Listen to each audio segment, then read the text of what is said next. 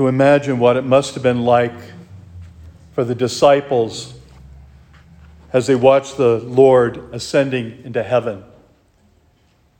Both to see his glory of that moment, but also feeling a great loss.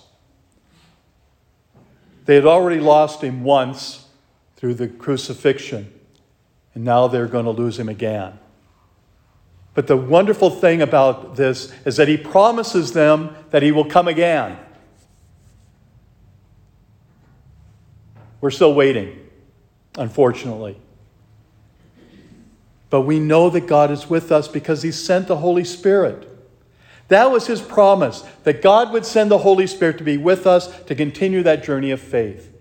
The one that each and every one of us has been granted in baptism and confirmation. And now in the great gift of the Eucharist.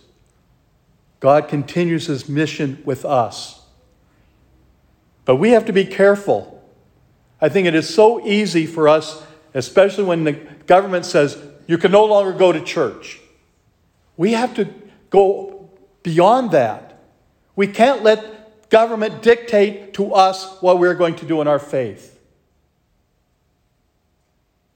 We've fallen victim to what the government is telling us to do, and we can't do that. We've got to stop doing that. We have to have faith in God, and He will take and protect us from all the evil that is around us. We're told in the seminary that these days would come when everything would be against us. That was 40 years ago. It's hard to believe that we would be coming to that point today. We were hoping, oh, that's so far in the future, it'll never happen but it's happening. We cannot let that happen to us. Our faith is too important. We cannot let the government dictate to us what we believe, or when we are to believe, or how we are to believe. We have to stand up and say, This is wrong. Our faith is more important. We are essential. I'm glad the president said that the other day. The churches should be wide open today, today and tomorrow. But I'm not only under the government's restrictions, I'm also under the restrictions of our bishop, who is following the legislation that's been put upon us. But we have to look beyond that. We have to trust God. That's the wonderful gift that we've been given in this light of Christ. He shows us the way, not the government, not anyone else.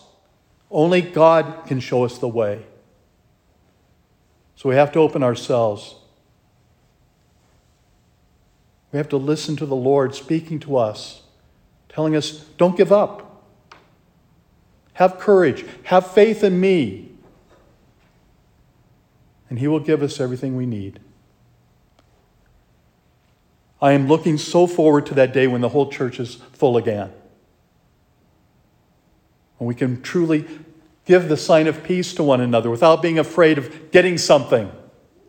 Because this one thing that we're going to be given is that peace that comes from God. God will give us his peace. Let's open our lives. Let's open our hearts to the power of His love. To be able to be that shining star in the midst of the darkness. To show others the way, the truth, and the real life that is Christ Himself.